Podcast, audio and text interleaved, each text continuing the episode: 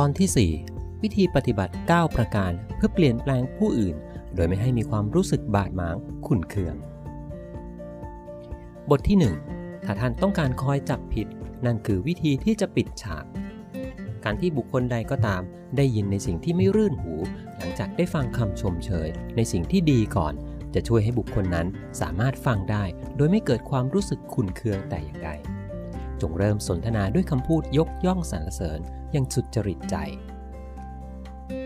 บทที่ 2 วิธีวิพากษ์วิจารณ์ โดยไม่ทำให้ผู้ใดเกลียด ตอนเที่ยงวันหนึ่ง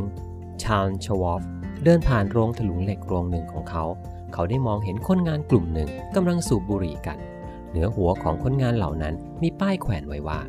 ห้ามสูบบุหรี่ ท่านคิดว่าชวอฟที่ชี้ป้ายนั้นและพูด อ่านหนังสือเป็นไหมหรือเปล่ามิได้ชวอปมิได้เป็นคนเช่นนั้น เขาเดินไปหาคนเหล่านั้น ควักซิกาส่งให้คนละมวนและพูด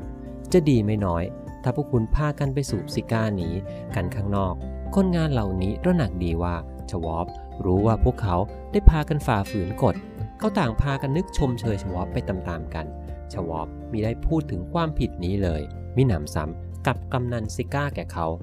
ทั้งนี้ทำให้เขาเกิดความรู้สึกเป็นคนสำคัญ ถ้าท่านมินายอย่างนี้ ท่านจะอดรักเขาได้ไหม จงอย่าเตือนผู้อื่นยังตรงไปตรงมาว่าเขาผิดบทที่ 3 จงพูดถึงความผิดของท่านก่อน ท่านจะไม่รู้สึกคุนเคืองอย่างใดเลย ในการที่จะฟังใครคนหนึ่งตำหนิติเตียนท่าน ในเมื่อเขาผู้นั้นเริ่มพูดด้วยการยอมรับอย่างอ่อนโยนว่า เขาทำในทำนองเดียวกัน ไม่สามารถหลีกเลี่ยงไปจากการกระทำผิดอย่างไม่มีที่ติเสียได้ ท่านจงพูดถึงความผิดของท่านก่อน แล้วจึงตำหนิติเตียนผู้อื่น บทที่ 4 ไม่มีใครชอบรับคำสั่ง ควรให้โอกาสผู้ร่วมงานพินิจพิจารณางานด้วยตนเอง ให้ทำการศึกษาจากความผิดนานาประการเอาเอง เทคนิคช่วยให้ผู้อยู่ใต้บังคับบัญชาได้รับความสะดวกในการแก้ไขความผิดพลาดของตน เทคนิคนี้เป็นการให้เกียรติผู้อยู่ใต้บังคับบัญชา และส่งเสริมให้เกิดความรู้สึกเป็นคนสำคัญ ผลก็คือ ผู้อยู่ใต้บังคับบัญชาจะทำด้วยความปรารถนาร่วมมือ แทนที่จะเอาใจออกห่าง จงขอความเห็นแทนการออกคำสั่งโดยตรง บทที่ 5 จงกู้หน้าอีกฝ่ายหนึ่ง กู้หน้าของเขาไว้ มันเป็นสิ่งสำคัญ และสำคัญอย่างใหญ่หลวงทีเดียว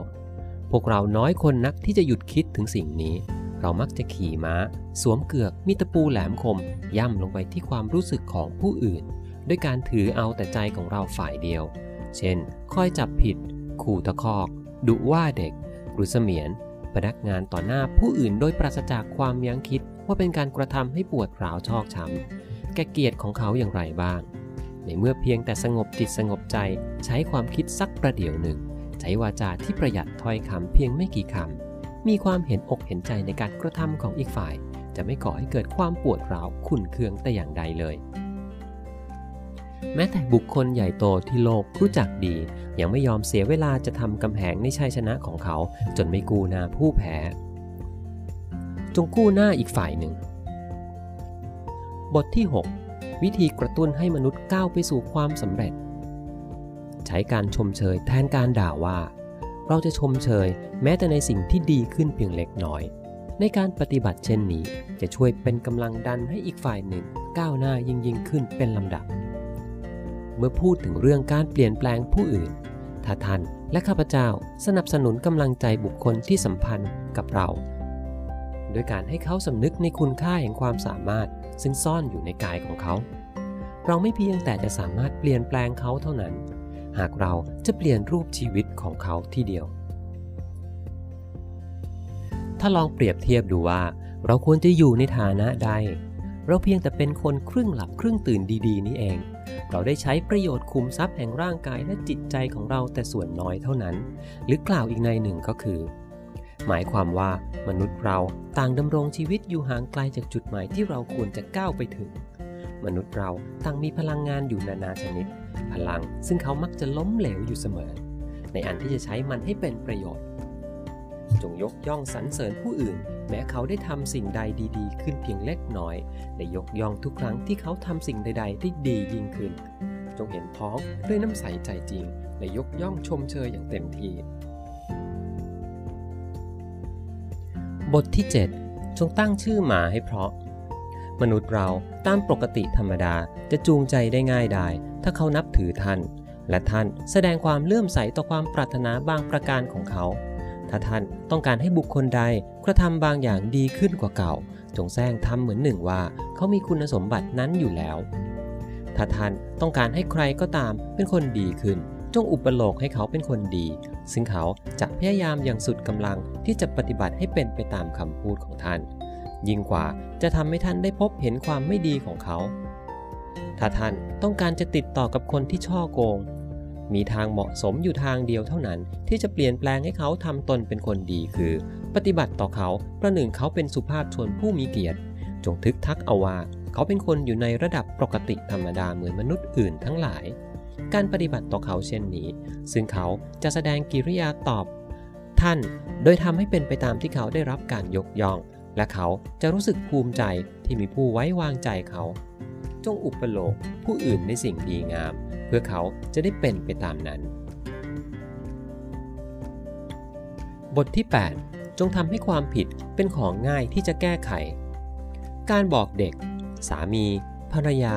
เสมียน พนักงานว่าเขาโง่หรือทึ่มในสิ่งโน้นสิ่งนี้ หรือเขาไม่มีพรสวรรค์ในงานนั้นๆ และที่เขาทำไปแล้วล้วนแต่ผิด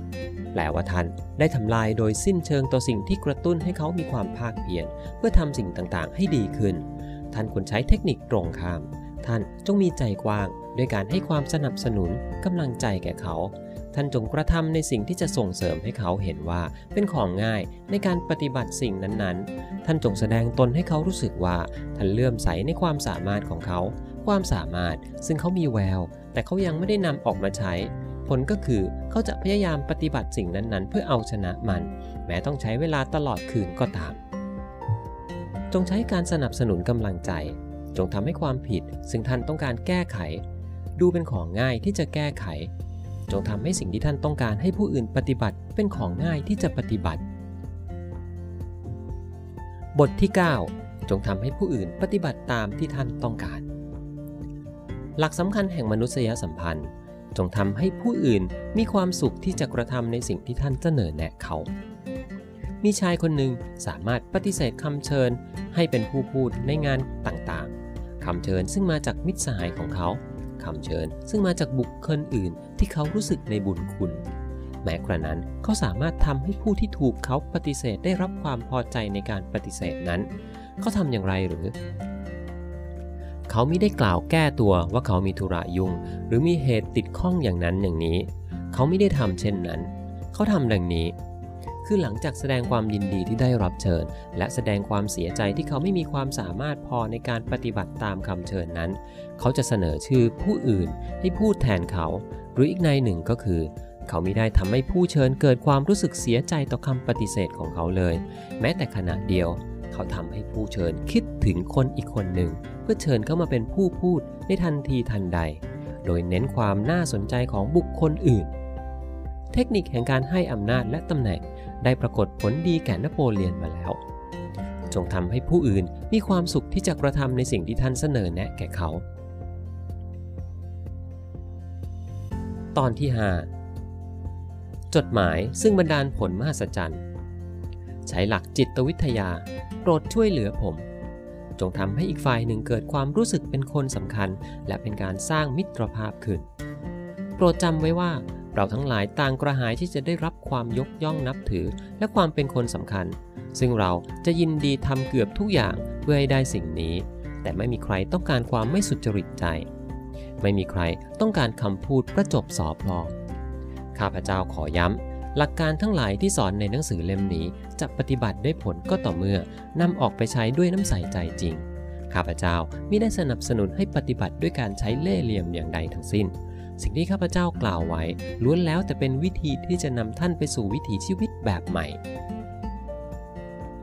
ตอนที่ 6 วิธีปฏิบัติ 7 ประการเพื่อทำให้ชีวิตในครอบครัวของท่านมีความสุขยิ่งขึ้น บทที่ 1 วิธีขุดหลุมฝังศพการแต่งงานของท่านอย่างแน่นอน และรวดเร็วที่สุด สิ่งทั้งหลายที่สามารถทำลายความรักให้แหลกลานอย่างแน่นอน ซึ่งเจ้าผีร้ายในนรกได้ประดิษฐ์ขึ้น ความจูจี เอาเรื่อง เป็นสิ่งควรจะพึงกลัวอย่างที่สุด มันไม่เคยล้มเหลวในทำนองเดียวกับการกัดของงูเห่า มันจะทำลายให้ถึงตายเสมอ ถ้าท่านต้องการรักษาชีวิตทางบ้านให้มีความสุข กฎข้อที่ 1 มีดังนี้ อย่าเป็นคนจู้จี้ขี้เอาเรื่อง ขี้หึง บทที่ 2 ความรักอันวัฒนาถาวร สิ่งแรกที่จะศึกษาในการติดต่อสัมพันธ์กับผู้อื่นก็คือ อย่าแทรกแซงกับการหาความสุขในวิธีแปลกๆของเขาความสำเร็จในการแต่งงานเป็นเรื่องที่ไม่เพียงแต่การแสวงหาคู่ที่เหมาะสมเท่านั้น หากผู้ที่จะเป็นคู่แต่งงานจะต้องเป็นคนที่เหมาะสมด้วย ถ้าท่านต้องการให้ชีวิตในครอบครัวของท่านมีความสุขยิ่งขึ้น กฎที่ 2 มีดังนี้ อย่าพยายามเป็นเจ้าหัวใจคู่แต่งงานของท่าน